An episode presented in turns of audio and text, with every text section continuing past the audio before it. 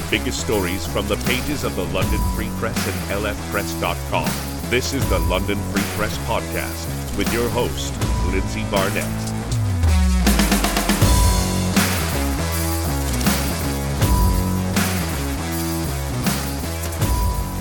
Welcome back to the London Free Press podcast. Thank you once again for taking time, being here, whether you're listening or watching. We, we really, really appreciate it.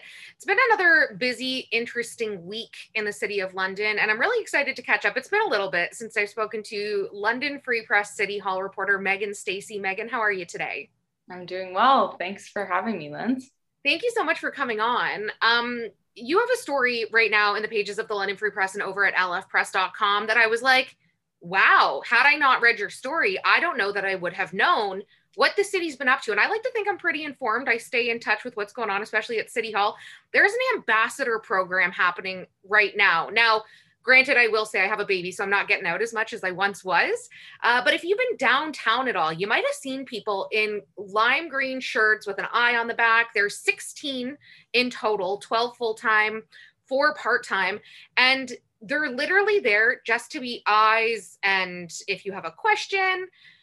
And i thought this is brilliant. Why like where did this come from megan? This is not new per se. It's been going on for a couple of months. What's been happening Absolutely. It was really interesting to, uh, we caught up with one of the ambassadors, Colton. Um, but you're right, Lindsay, it's been going on since uh, November, December. So, this downtown ambassador program um, is part of the core area action plan that City Council approved. So, there's a whole bunch of elements to that plan, you know, everything from uh, security grants to what's the City Hall calls uh, coordinated and informed response, which is like bylaw and um, social service response to try and help people who are struggling downtown deal with challenges like that.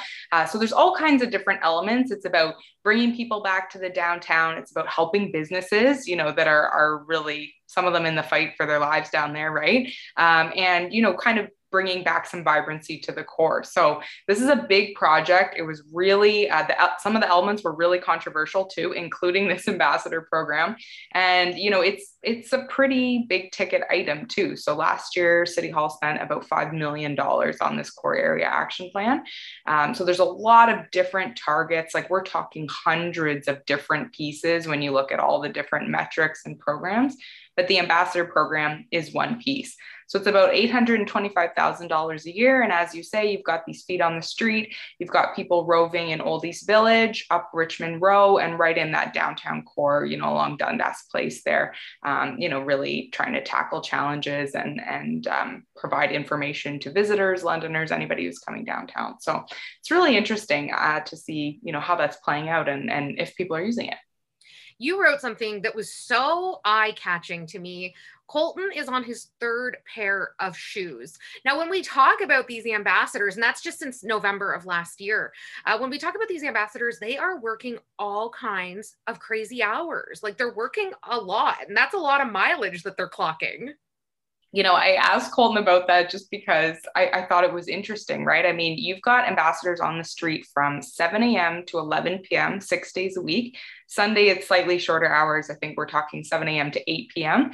So you th- and you think of the geographic area that they're walking, you know, all the way down to like Re- Rectory Street near Western Fair, um, all along Dundas, and then up Richmond Row. It's a pretty significant area to cover on foot when you're talking about 7 a.m. to 11 p.m. Right. So obviously that's a couple of shifts in there. But I asked Colton, like, man, you're walking a lot. How, how what's the footwear situation, right? But I thought that gives you a sense too too of you know just how much these ambassadors really are the eyes on the street the feet on the street um, they're really down there. So you know it's kind of interesting. Colton uh, said something that i don't know i've heard anybody else say in quite some time and that's that he sees an improvement downtown uh, you know he's there many days a week walking seeing pretty much everything that's happening and he said he really thinks, you know, you might be turning that corner. So obviously, we've got a lot of issues downtown. I don't think anyone in London would deny that.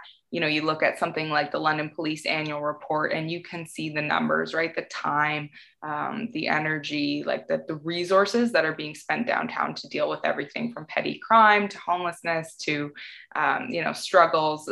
There's a lot of, of things that need addressing. And kind of hanging in the balance here is thousands of office workers that still haven't returned, right? Some people may be back to work, but this pandemic switch to remote work has really, really hollowed out the downtown. So, um, you know, at Colton, I think he, he might be alone in thinking, you know, that we're, we're turning the corner. But on the other hand, you've got lots of summer festivals and summer events returning to downtown in a way that we really haven't seen since before COVID.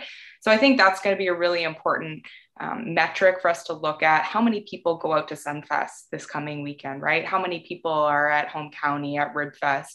We've had um, the International Food Fest, I think, and a children's festival back back to Victoria Park. So there's certainly some things that would would pull a Londoner back to the core, but you know, are are we really seeing major improvement and a major difference compared to six months ago?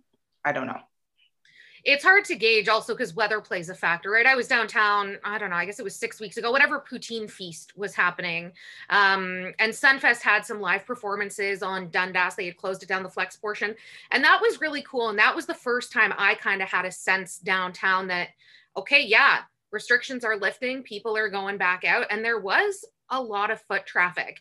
Now, the cool thing about this ambassador program, and we're going to talk about the controversial side of it in just a bit, but the cool thing about it is they are there to aid in anything that you may need. So if you have a question, if you're wondering, they'll talk about upcoming events, but they also have a unique piece where they are keeping their eyes peeled to crime and alerting officers not to intervene, but to just kind of keep an eye on things. And I thought when I read that, wow, like there really are more eyes on the street at this point. Did Colton talk about that at all and how things have been going with respect to that? Yeah, that's a really good point, Lindsay. And that's one thing I asked him, right? Like, what do you hear from people who are coming to you or or coming back to the downtown? And Colton told me that, you know, uh, folks who have engaged with them are really thankful for the, the service that you know that option is there that they can connect with somebody. And i think you know you talked about the uniforms. It is really a distinct thing. It's not like you have to hunt for downtown london office to go find a map or something. You're pretty sure this person with the green vest and the eye on it can help you out right? You can go ask them anything you want. Uh, and so colton said especially women um, and girls who may be walking alone downtown have really expressed um, some gratitude and, and, a thankfulness that this program is running. So I thought that was a really interesting point. Um, but you know what, you're right, Lindsay. I mean, one of the big elements downtown, at least based on what you hear from council and people who operate services downtown, is this idea and feeling of safety, right? That people don't want to go downtown if they don't feel they can be safe they're not going to want to bring their families downtown um, if that's not the case and so sometimes you know reality versus the feeling of safety, those can be different things. But really there's an effort here to say there are lots of people around to help you no matter what the problem is. And colton really made a real effort um, to talk about that too. You know he said whether we're engaging with visitors or uh, you know with somebody living on the street we want everybody to feel welcome downtown. So i think that's kind of an interesting element too. And we've got other city programs. There's it's a com- complex situation right? There are lots of factors um, that you know go into do you have an awesome vibrant thriving downtown? Um, and obviously our social challenges are not going anywhere. That's not something you can fix really quickly. Uh, but i also think um, you know, from a community perspective, from a Londoner's perspective, sometimes what I think one of the frustrating pieces is you hear city council, you know, they've got this plan or that plan. They've got, you know, this new roundtable to discuss the problem, or they've got this core area action plan with hundreds of pieces. And you kind of think, I just want you to do something downtown, right? Like create some fixes. And so I think sometimes it's good to talk about the nitty gritty, some of these smaller projects, because it gives you a sense of, okay, $5 million on the core area action plan. Like, what are you really doing? Well, one of the um, one of the avenues is the ambassador plan. Another thing is something I just looked up the enhancements that council just approved, so I could uh, remind us of them. Funding for two extra bylaw officers, um, 100k, an additional 100k for grants for security equipment like gates for merchants downtown, another 100K for a lunch card program. That was another controversial one for office workers returning to get them back out to local eateries. So I just mentioned those as examples because sometimes I think it's hard to think about all these different projects council and city hall is working on to improve the downtown. Like we all know there's an issue, but what does it really involve, right? So these are some of the things that are in the works or, or that uh, London is trying right now. You're so right, Meg. We hear these mammoth dollar amounts like 5 mil and that's a lot of money to say a single person but it's not a lot of money when it comes to correcting major issues that the city has been dealing with pre-pandemic so it is important to note that at least something is happening. I want to get into the controversialness of this a little bit though. Councillor Stephen Turner made a comment like, okay, great, but like, how much are they actually doing? What kind of impact is this actually having downtown? And I will say, you hear eight hundred and $25,000, that's that's a decent amount of money and you think, okay, but how much is happening with this program? How much benefit are we seeing?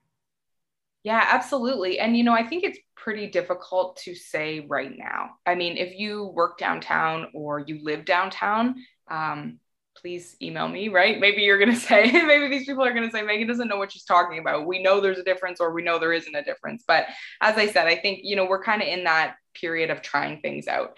And the ward councillor, uh, Councillor John Fyfe-Millar, talks about this a lot. Uh, you know, when I ask him about downtown plans and downtown spending, he says, we are going to have to try a lot of different things and they're not all going to work but we got to put the money and the effort in and we got to be willing to change course if something isn't working.